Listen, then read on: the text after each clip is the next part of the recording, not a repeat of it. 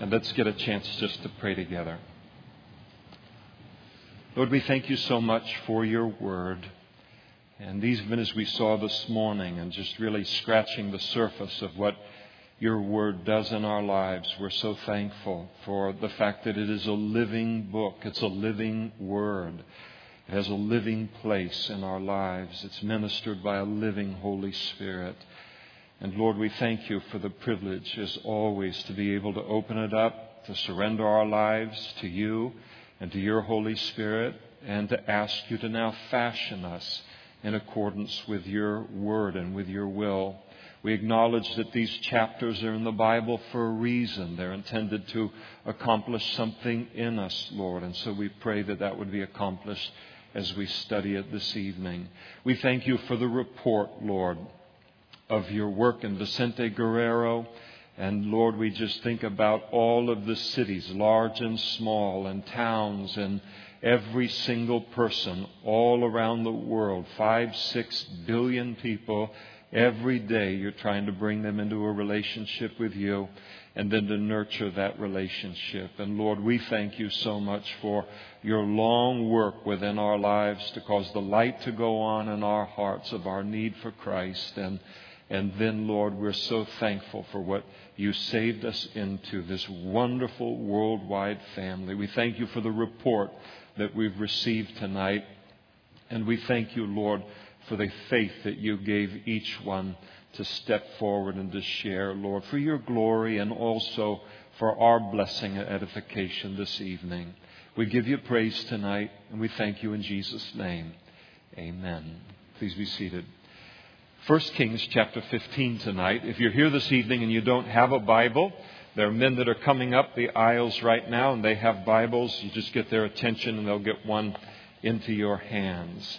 Sunday night we study the Bible from Genesis to Revelation and uh, find ourselves, well, making fair progress through the Old Testament here in 1 Kings chapter 15, verse 1. In the 18th year of King Jeroboam, and he was the king at this time in the northern kingdom of Israel, he was the son of Nebat. During the 18th year of his reign, Abijam became king over Judah. One of the things that's important to understand about this section of the Old Testament is God probably had a couple of choices at least in terms of how he was going to lay this out. He could have just taken and given us the entire history of the northern kingdom of Israel all in one block and then said, All right, hold that thought. I'm going to take you down and give you in one block the entire history of the kings of, of the southern kingdom of Judah. But he didn't do that. How he decided to do it was to introduce us to the reign uh, of a king in Israel in the north and then introduce us then to the kings in the south that were reigning at the same time so we could kind of stay uh, current with what was happening all at the same time. And so now uh, he, uh, we move now to the southern kingdom of Judah, and uh, we discover here now that Abijam becomes the new king over that southern kingdom of Judah. So, in terms of the kings of, of Judah, there was David, Saul before David but David in terms of his bloodline. Then there was Solomon. Then there was Rehoboam. And then Abijam. So Abijam is uh, the great grandson of uh, David and of that, that bloodline. So he comes on the scene uh, now, kind of a fourth uh, generation following the death of his father Rehoboam, that's recorded at the end of chapter 14. He reigned for three years in Jerusalem. His, mother, his mother's name was Maacah, the granddaughter of Abishalom. And he walked in all of the sins of his father Rehoboam, who led the southern kingdom of Judah into sin and idolatry, which he had done before him. His heart was not loyal to the Lord his God. He wasn't loyal to the Lord of Israel, as was the heart of his father David.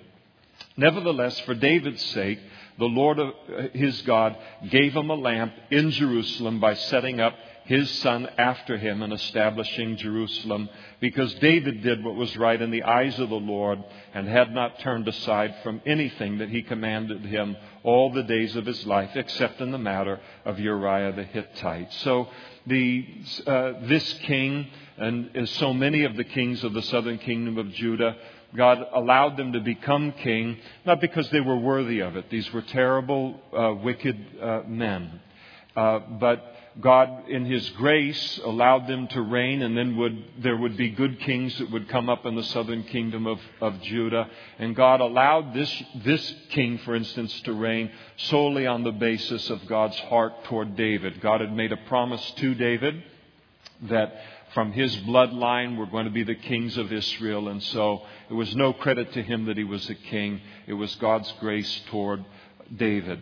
Now, one of the things that's interesting in this section uh, of the scriptures is you see each time the kings, whether in the northern kingdom of Israel or the southern kingdom of Judah, each time they're introduced, God encapsulates their life in just really a sentence.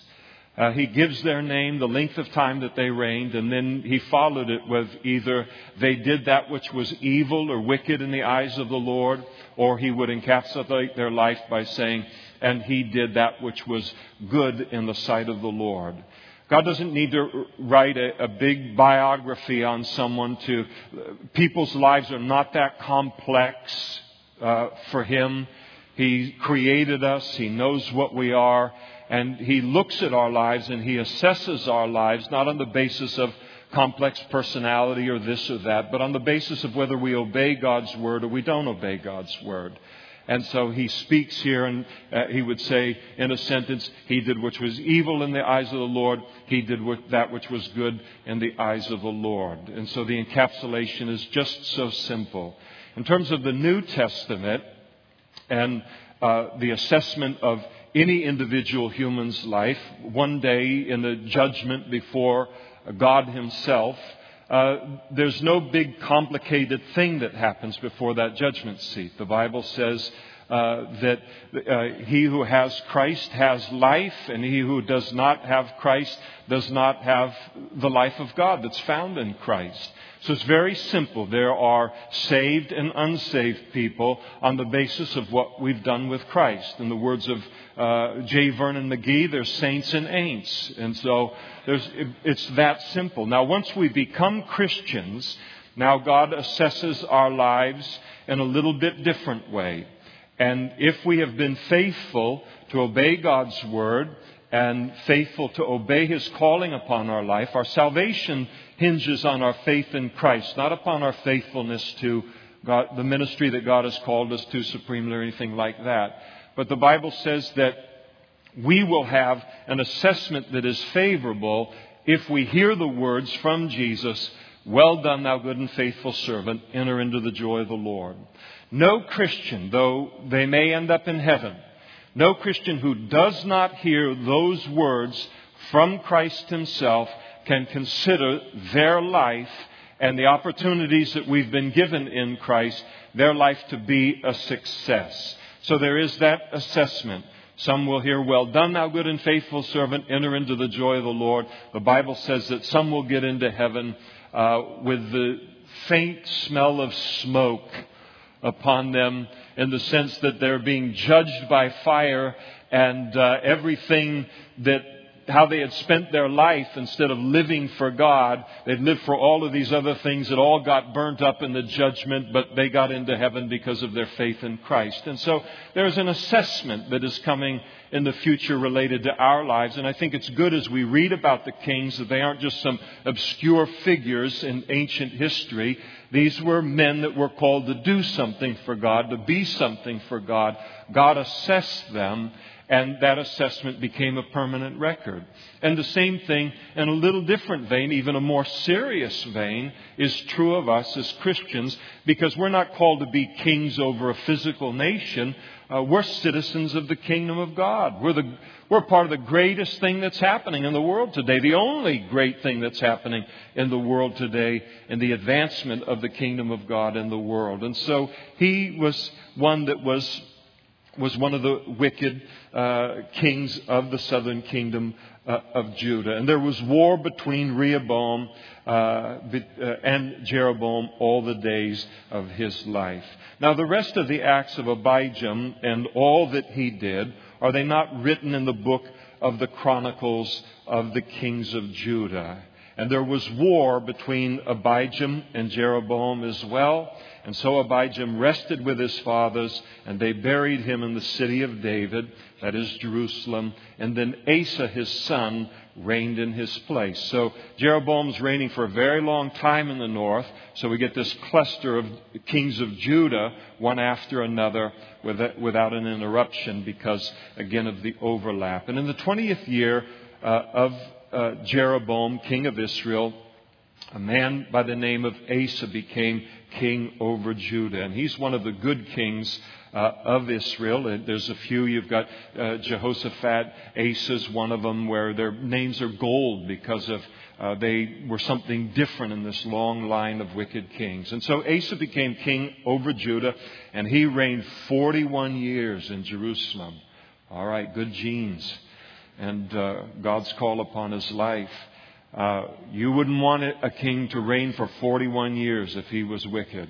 But he happens to be a very, very good king, and so these were 41 good years in the history of the southern kingdom uh, of, of Judah. I mean, sometimes we're chomping at the bit for the next presidential election, and it's just four years in between. You can imagine 41 years you're waiting for somebody to die, like the Supreme Court justices or something like that. I'm not waiting for anybody to die. I just, it's kind of a life uh, position. I didn't really mean to bring that up, but I'm kind of glad I did actually, and twist the knife just a little bit on things like righteous judges, since they. Is it, is it my imagination, or do Supreme Court justices all live to 110? They must put them on some kind of a vitamin regime or something. They just live forever. Even the one, well, now we'll go to meddling. So he reigned 41 years in Jerusalem, and his grandmother's name was Maacah, the granddaughter of Abishalom. And Asa did what was right in the eyes of the Lord. I almost want to bring the band back out to just do a little peppy song. This is so rare in their history, but it's beautiful. Here is Asa, one sentence assessment. He'll elaborate on it, but it's real simple for God. He did what was right in the eyes of the Lord, as did his father David. Now, in Second Chronicles, God really goes into detail concerning the great aspects of Asa's reign, and we'll talk more about that when we get there. One of the things that I want you to notice about Asa, again, is we're going to see this phrase we're going, we're going to have good kings following evil kings. We're going to have evil kings following good kings. But here we have a man who comes on the scene and as a, a relatively young man becomes a king over uh, uh, the southern kingdom of Judah. His father is just wicked as can be. His grandfather, a very wicked man, introduced idolatry into the, the southern kingdom of Judah. His great grandfather uh, uh, uh, of, of Solomon introduced idolatry into the nation of Israel as a whole and, and, set the seeds for their future destruction in being taken captive, first by the Assyrians in the north and then by the Babylonians later. And here comes a young man who breaks the trend. And one of the great things I think about Asa is that he teaches us that, that we do not have to follow whatever has been our family history. You can have a good human being. You can have a good man and a good woman, a good young man, a good young woman come out of terrible background in terms of drugs or in terms of sin or in terms of gangs or in terms of addictions or in terms of demonic kind of activity, the ability that God gives mankind because of His involvement in human history, the ability that He gives each and every one of us to step forward and to be able to say, I don't like what my family has been. I don't like those role models. I don't want to be that. I want that cycle to stop in my family tree, and I don't have control of what happens after us, but I want that to stop with me. And when we choose Christ to be our Lord and our Savior, He comes into our lives by the Holy Spirit and He gives us the power now to live a different kind of life no matter what our backgrounds are. Really irritated me a few years ago. I, I like to convince myself it's righteous anger. And I'm not trying to put anybody down in this way. But a number of years ago, they brought a guy into town. And he was, it was just a big old deal. It really influenced the spiritual um, uh, tone and focus, uh, Christian wise, of our community for a very long time. And he came in doing this whole generational spirit thing that even if we're a Christian, even if the Holy Spirit has come into our lives, that we are still in bondage to the spirits that held our parents and held our uncles and our grandparents, and that there was some special work that needed to be done to free us from that trend. And that isn't true at all. Because God is involved in human history, Every single one of us in the world is personally responsible for the life that we live. Even a person who's been raised in tremendous wickedness cannot one day stand before God and say, I rejected your son. I also lived a wicked life, but it was because of my parents. It was because of my grandparents. The reason that that excuse doesn't wash is because God sent His Son into the world, and by putting our faith in Christ, again, God Almighty in the person of the Holy Spirit comes into our lives and gives us the ability, whatever our history, to live an entirely different life. And it's because of God's involvement in human history and because He's given us that choice to break that hold or that trend in our families that we are then responsible for whether we choose to live a wicked life or we choose to live a good life. We cannot blame prior generations for our choices in terms of the life that we live. Now, if God wasn't a part of the human condition, if he did not, uh, was not engaged with us, if he did not send his son into the world, then the excuse would hold. But he is engaged in human history, and he did send his son into the world, and he's given us this kind of a choice. One of my favorite verses about all of this, when Paul wrote to the church at Corinth, and the church, the church at Corinth was crazy in some ways. And uh, God bless them and all, but they were, that was a high maintenance place for the Lord. But Corinth was a real mess. I mean, there, there was wickedness like crazy in that city. If you were born and raised in Corinth, you didn't let anybody know it. You'd say, I'm from Ceres. I mean, some suburb of Corinth, you wouldn't let them know because a Corinthian was just a drunken, immoral, immoral bum. That's, it was just a, a terrible, wicked city. And in fact, they tell us historically that when Corinthians were portrayed on the stage in theater, they were always portrayed as, as drunks and good for nothings, as immoral people. And so here you've got this, you think about Paul, and he's, no, we won't get into that. But tough environment. And the Lord spoke in 1 Corinthians through Paul, wrote to the, the church at Corinth, all this background that they come from, all the garbage that they came to the Lord out of. And he said, Do you not know that the unrighteous will not inherit the kingdom of God? Do not be deceived, he said. Neither fornicators nor idolaters, those that are practicing these things as a lifestyle nor adulterers, nor homosexuals, nor sodomites, nor thieves, nor covetous, nor drunkards, nor revilers, nor extortioners will inherit the kingdom of God. And then here's the part that I like. And such were some of you. And it's true in this room too. God pulled us out of all kinds of craziness, things that we could never be free of apart from the Lord Jesus and the power of the Holy Spirit. Such were some of you, and I love that word, past tense. We're not that anymore. Sometimes you look at the, you know, uh, uh, AA and the 12 step program, and people will go into it and they'll say, you know, I, I am an alcoholic and this and their present tense, and you have even Christians doing that and, and taking that on as an identity. We're a new creation when we came to know Christ. The Holy Spirit came into our life.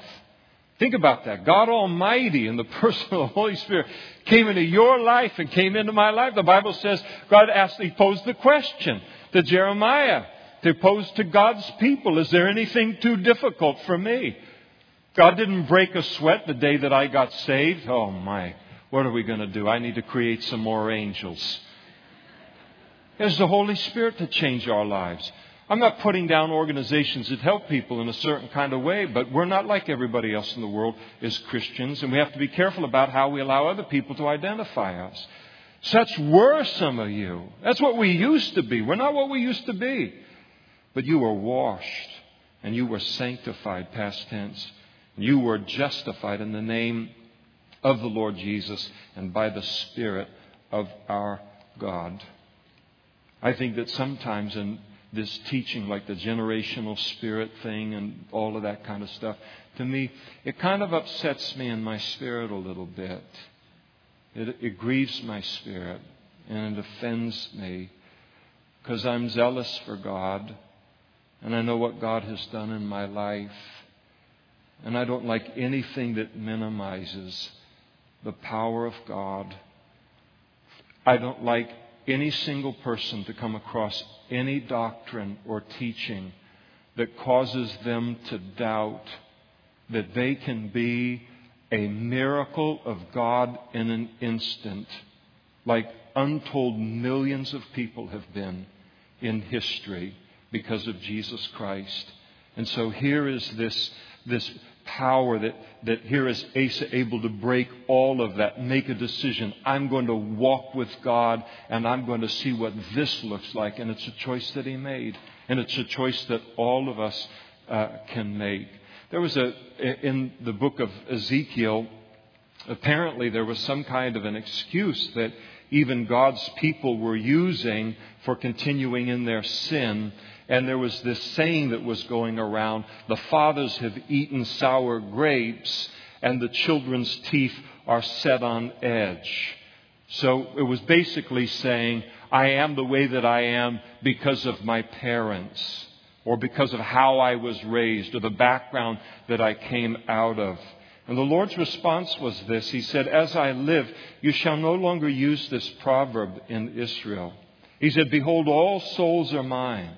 The soul of the Father as well as the soul of the Son is mine. The soul who sins shall die, but if a man is just and does what is lawful and right, if he has walked in my statutes and kept my judgments faithfully, he is just. He shall surely live, says the Lord.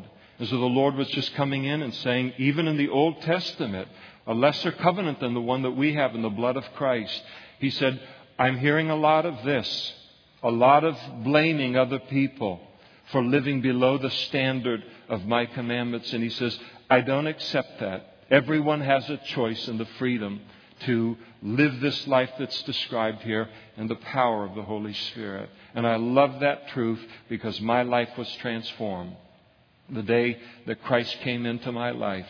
And I want every single person in this world to know that what He's done for me and more, He is willing to do for anyone. Praise the Lord for Asa. He did what was right in the eyes of the Lord as his fathers did. Now, here's a description of some of the right that he did.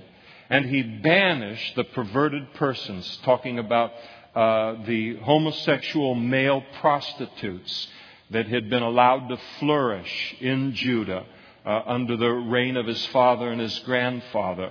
They were involved in the worship of Ashtoreth. They were involved in the worship of Baal. Baal, the worship of, of Baal was the worship of nature. It was very, very sensual, very, very gross, terrible uh, sexual practices that were involved. Ashtoreth was kind of like the counter, female counterpart of Baal, and so all of this stuff was going on. And so there was heterosexual sin, there was homosexual sin. You would go to these high places to worship these gods, and I mean, all holiness was off the table. It was, you could do whatever you wanted, and that's exactly what they did. And so here he comes in and he banishes the homosexual male prostitutes that were used in the worship of the Canaanite gods. And then he did more than that. He removed, and I like this next word, all the idols that his fathers had, his fathers had made. So he came in, you've got generations here now of idols that have been uh, Ashtoreth, Ashtoreth poles, uh, idols to Baal, all these things that now permeate the land. He went through and he wiped all of them out, all of their idolatry. And he's commended for it in the eyes of the Lord. You think about the culture that we live in. We've got to make a decision as Christians whether we're going to be a Rehoboam or an Ahijah, or whether we're going to be an Asa. And in order to hear he did that which was right in the Lord, there has to be a stand against homosexuality as a lifestyle that is acceptable to God. It is sin. And there needs to be a stand not only against that, but against idolatry, which is the worship of any created thing, materialism, which is just rampant in our culture. Read a letter to the editor this week where uh, some, uh, he identified himself as a practicing homosexual, and he was going to set all of us straight on how we should view uh, all of this. And, and he, he was upset with the fact that we as Christians call that practice unnatural when he considers it to be natural. And the idea that he was trying to portray in his letter and communicate, and he's very confused. I want to, I'm going to try and look up his name and call him. Um, but he looks at it and considers something to be natural because he has a feeling inside of him to engage sexually in a certain way. So to him, natural is simply doing what your fallen nature tells you to do. And so he has a problem with God's claim that homosexuality is unnatural. God calls homosexuality unnatural, and he, and he says that he, the, the, the case that Paul lays by the Holy Spirit against it is that it is not only obviously wrong because God condemns it as a means of sexual expression, but also that nature condemns it. You, you take two men and you put them together, and what they are physiologically, um, there's no place that's been provided in nature to engage in sexual activity. Nature didn't provide it for that because it's not intended to happen. So if we go down the road and we say, everything needs to be accepted that I consider to be a natural urge of my flesh, you got to take all the laws off of the books.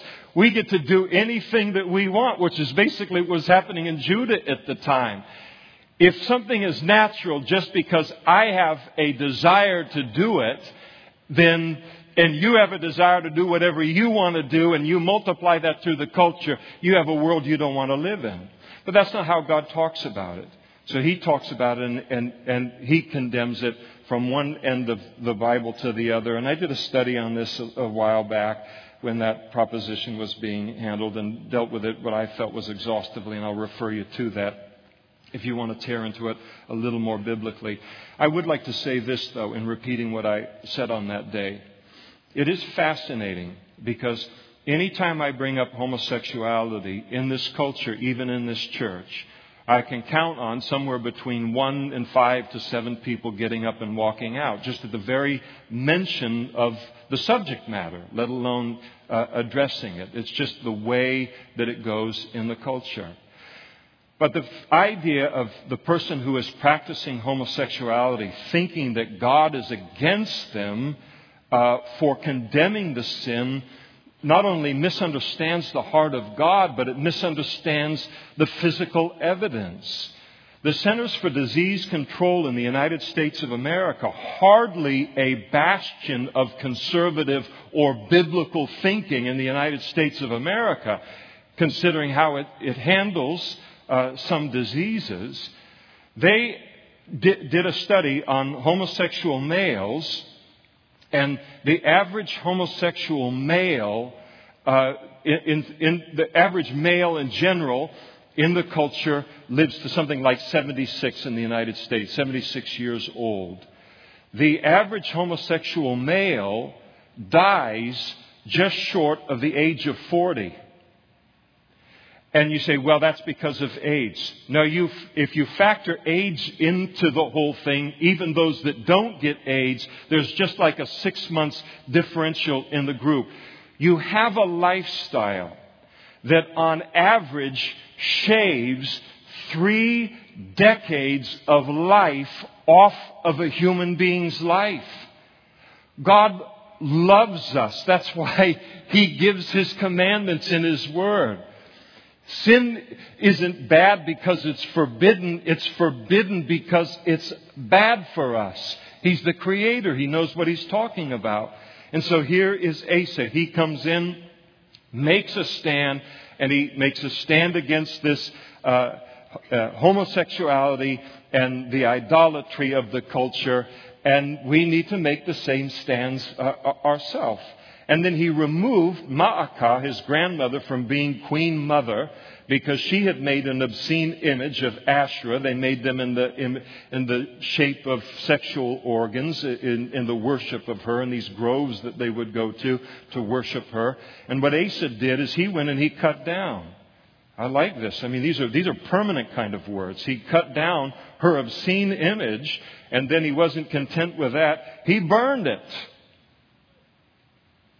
Just burn that right in front of Granny. He burned, burn that image in the brook of Kidron. I mean, there's no getting that thing back.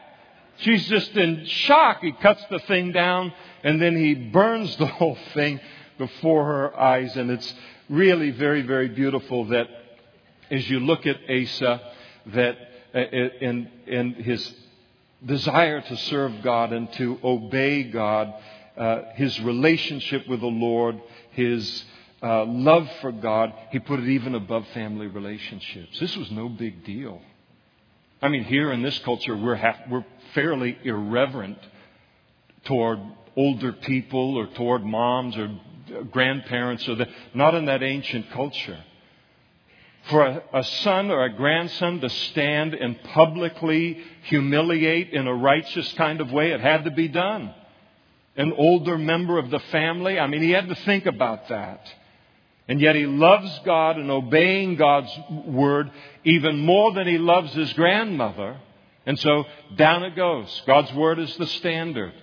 And every single one of us as Christians, we're going to face that, that challenge in our lives at some time or another, where we're going to be forced to choose between obeying the Lord or pleasing family. And there should never be any relationship in our lives that is ever more important to us than our relationship for the Lord. And then, but let me say that no human relationship will ever truly suffer for that fact. It may not be fun for everyone, but as we obey the Lord, we are doing what is best for the people that are a part of our lives. Jesus put it this way and he said, He who loves father or mother more than me is not worthy of me. And he who loves son or daughter more than me is not worthy of me. And he who does not take his cross and follow after me is not worthy of me. And he who finds his life will lose it, and he who loses his life for my sake will find it. And so he cut it all down. Then there's that word in verse 14, but. But the high places were not removed. These were the hilltops where they set up all of these groves and where all that worship was going on. Asa went in and he took out all of the idols, removed all of that. But he didn't destroy the groves that were on the, on the top of these hills and these as places of, of worship. And God took notice of it. And he said, Nevertheless, Asa's heart was loyal to the Lord all of his days. God noticed that. And when I see the Lord one day, I don't want him to say, Well done, thou good and faithful servant, enter into the joy of the Lord, but. I don't want a but assessment. I don't want an accept assessment. And I think it's important for us to just as we sit before the Lord tonight, to say, well, he would, he would look in general, he would look at my life and he would say that, well done, thou good and faithful servant. But there'd probably be two or three things that I know right off of the top of my head that that he'd say except to or but to. And those are the things that we, why we go into the Word of God tonight. If anything comes to our mind like that, then we realize I don't want to hear that but from the Lord one day. I don't want to hear except from the Lord one day. I just want it to be a straight, He did that which was right in the eyes of the Lord. And that means obeying Him in, in every area. It's so important. And I think that one of the reasons that Asa didn't remove the groves or the high places is it just speaks to how um, ingrained this had become now after a couple of generations in the nation of, of Israel. And so, what, what Asa needed to do, and he did a pretty good job of it, but he was a little incomplete in doing it, was the importance of not being formed by the culture, not being formed by the morals of the culture not feeling guilty that, all right, I've taken God's word 80%. If I push another 20% here, they're going to hate me. But taking it all the way to where it's supposed to go. And it's so easy to, to allow the culture to push in on us, and we then become um, accepting of a 60% Christianity or 70% Christianity or 80% Christianity instead of the, the full deal that God calls us to. And Asa gets a little bit in there on that, and, and, he, and he should have taken it all the way. I don't condemn him. That's not my, my job. I just observe it there, and I allow it to be an exhortation in my heart, and I say it that it might be the same in you.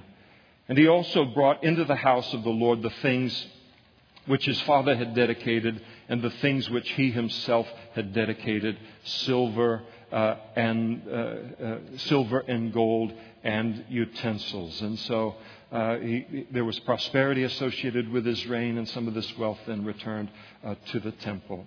Now there was a war between Asa and Baasha, king of Israel, all of their days. And Baasha, king of Israel, came up against Judah and built Ramah that he might let none go out or come in to Asa, king of Judah.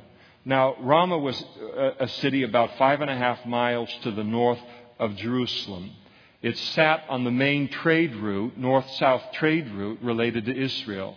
So basically, what Baasha, uh, Baasha is doing here is he's trying to close off traffic from going into Judah and especially trade. Whoever would control this city now would control the trade route, and he could strangle the southern kingdom of Judah off from revenue and, and this kind of thing. And so this is what he's uh, endeavoring uh, to do. So Asa then took, this is his uh, how he responded to it. He took all the silver and gold that was left in the treasuries of the house of the Lord and the treasuries of the king's house, took all of this wealth that God had brought in, and he delivered them into the hand of his servants. And King Asa sent them to Ben Hadad, who was the king at that time of Syria, who dwelt in Damascus. And here's the proposal that he gives to him Let there be a treaty between you and me, as there was between my father and your father. See, I've sent you a present of silver and gold, and here's what I'd like you to do for me. I want you to break your treaty that you have with Baasha, the king of Israel, so that he will withdraw from me. In other words, I want you to attack him in the north so that he has to pull his military off of the building of this city in order to deal with your attack in the north. And so Ben Hadad heeded King Asa, and he sent the captains of his army against the cities of Israel in the north. He attacked Ijon and Dan, Be- uh, uh, Abel Beth uh, and all Chinneroth. And Chinneroth speaks of of the Sea of Galilee and that region and all the land of Naphtali. Now it happened when Baasha heard of this attack, he stopped building Ramah and he remained in Tirzah. So he went uh, through to the north and um, and uh, handled the attack, and this was a, a, a, to deal with the attack, and this was success, the success that Asa wanted. Asa then made a proclamation throughout all Judah. None was exempted. And they went out and they took all the stones and the timber that were being used for the building of Ramah. And uh, he then took those, uh, deconstructed the city, and then built two cities, uh, one of them called Geba of Benjamin and the other Mizpah. Two cities that were in, in the north of Judah to kind of make them uh, defensive cities. There's the interesting thing about uh, Asa in this. Second Chronicles records for us the fact that early in his reign, he was attacked by a unbelievable uh, army uh, from Ethiopia, numbering one million soldiers. Have you ever been to Israel? I mean, you, the whole the whole country of Israel is is smaller than New Jersey. So you cut that in half, and you got a, a million man invasion plus 300 chariots. Asa looks at that, happens early in his reign. He sees this. He's completely overwhelmed. He's got a military, but it is not up to this task. He cries out to the Lord for the Lord to help him in this battle, and God supernaturally involves himself in the battle, and the Ethiopian army is uh, utterly defeated and crushed. So early in Asa's reign, he was very, very dependent upon God. But here's a funny thing that happens, not just in Asa, but in us as we walk with the Lord. Pretty soon, as we walk with the Lord over time, what can start to happen in our lives is, you know, you get a little bit of a savings account, get a little equity in a house maybe, or you get a little bit of this or a little bit of that, and then now when something happens in our life, we've got some margins to deal with it. Before, at the beginning, it was all God or we're going to die. That's just the way that it is. But now we got options. Now we have some things. Now we have some gold and some silver to begin to manipulate the situation with. We have to be so careful because, relatively speaking, a walk of obedience to God's Word does result in some material prosperity. Not always. I'm not talking about Rolls Royces. I'm not talking about living in a palace.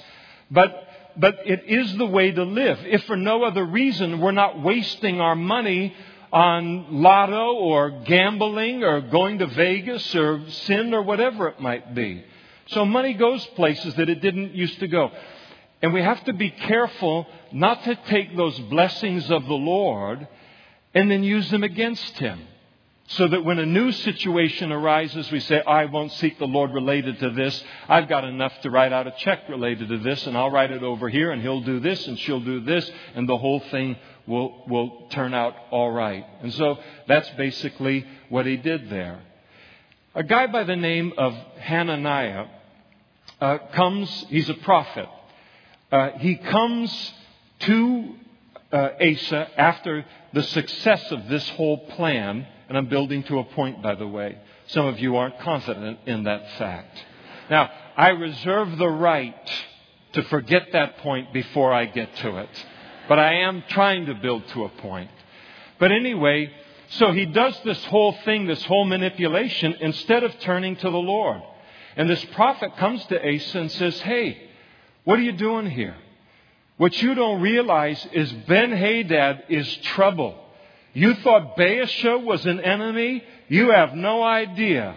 Ben Hadad, the king of Syria, is going to cause more problems for Israel and Judah than you can dream of, as we're going to see in coming weeks. And you've made him an ally, and you've encouraged him in attacking uh, the Jewish people. And then he reminded him Did you already forget about how early in your Christian life, so to speak, God delivered you of the Ethiopians when you were so overwhelmed and so outnumbered that now when this even lesser thing arises later in your life, you don't even honor God before the nation in, in seeking Him for deliverance in this. See, what King Asa was doing wasn't just, he's a leader. He's not just a guy that's living in a neighborhood somewhere and he does something and only his wife and his kids are affected by it. What he did is he modeled in front of the whole nation that when you have resources to manipulate a situation, you don't need to talk to God about that.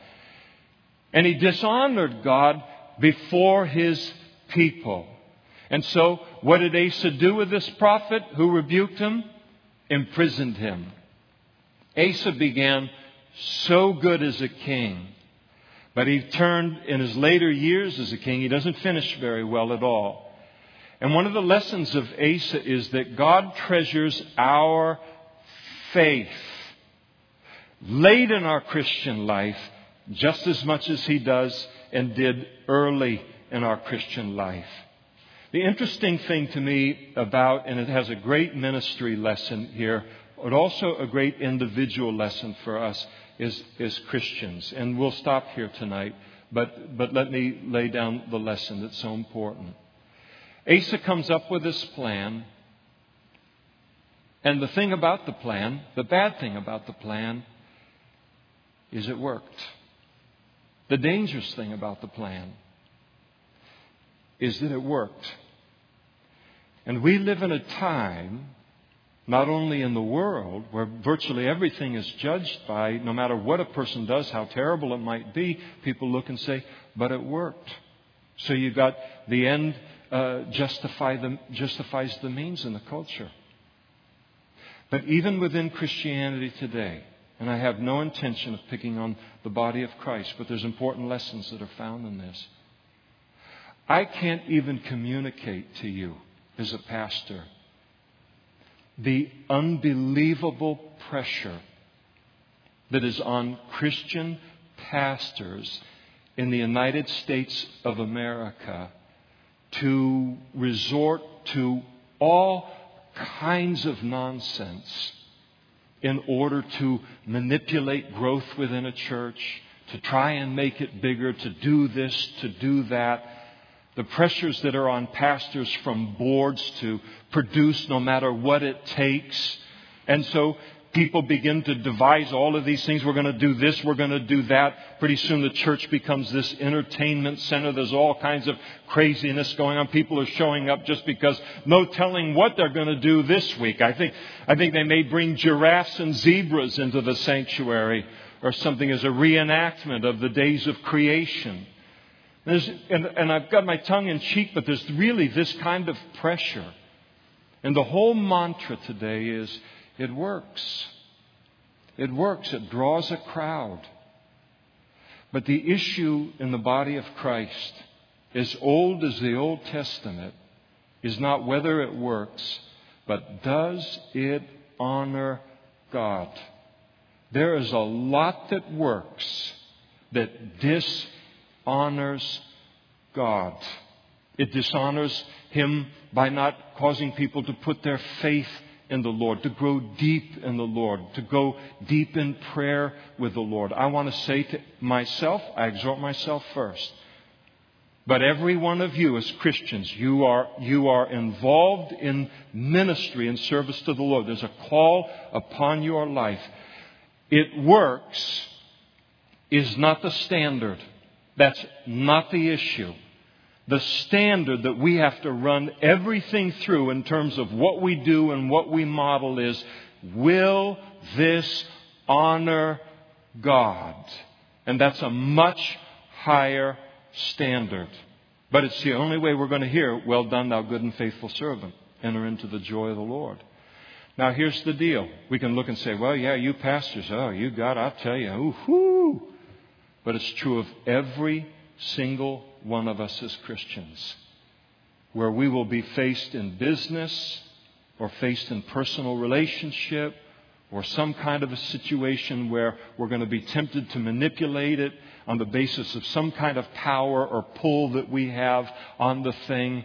And then we come and we make the thing work and we look back on it and we say, wow, that was a success. It worked. And then we forget at how many people watched us manipulate the situation rather than honor God and our faith in God in the situation to make it into what He wanted it to be. And so it's not just leaders, it's all of us in the body of Christ. We face the same thing. Most important thing is not, yeah, but it works. That's nonsense. The most important thing is, does it honor God? And so, he took, and let me just, I promised you, didn't I? But I want to do the final two verses so we can move into the next group the, the next week. And the rest of all the acts of Asa, all his might, all that he did, and the cities which he built, are they not written in the book of the Chronicles of the kings of Judah? But in the time of his old age, he was diseased in his feet. He picked up some kind of a foot disease, and so he rested with his fathers and was buried with his fathers in the city of David, his father. And then Jehoshaphat, his son, reigned in his place. And so jumping Jehoshaphat is who we'll be looking at next. And but let me close with this related to Asa. God makes note of it here, but he also he really makes note of it in Second Chronicles. Late in Asa's life, he got some kind of a disease in his feet, and God was careful to note that he went to the physicians and did not seek the Lord for healing in his feet. And the, the intimation is, is that if he had sought God for healing, he would have received it. So again, here we have a king whose name is a, it's a good it's a good name in the Old Testament, but there's things to be learned. He began his relationship with God with tremendous faith and, and prayer, and, and, and prayer is an expression of faith. And he began that way, but the older he got, the more he moved away from involving the Lord in the situations in his life and, and honoring the Lord with his faith in those situations. And it's an important lesson. We look at, look at us in the room. You can be 20 years old and you can be a veteran as a Christian, walk with the Lord for, you know, 15 years. Or we can be a little bit older chronologically and walk with the Lord for decades and decades.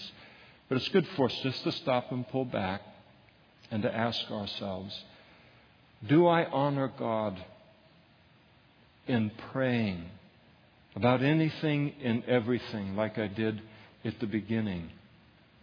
In the early days, so often of our Christian life, that God spoke to the church at Ephesus and said, Remember your first works.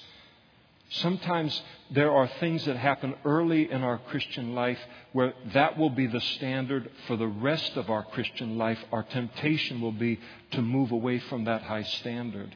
It isn't always that the longer we go, we become automatically better in all areas. And so tonight for us to look and say, Am I honoring the Lord with my faith at this time in my Christian life with the realization that people are watching and they're coming to conclusions, not just looking at it and say, Well, yeah, that worked, but looking at God answering our prayers and then God being honored through our lives in the way that He desires to be, and blessing our lives to the degree that He desires to do. Let's stand together and we'll pray.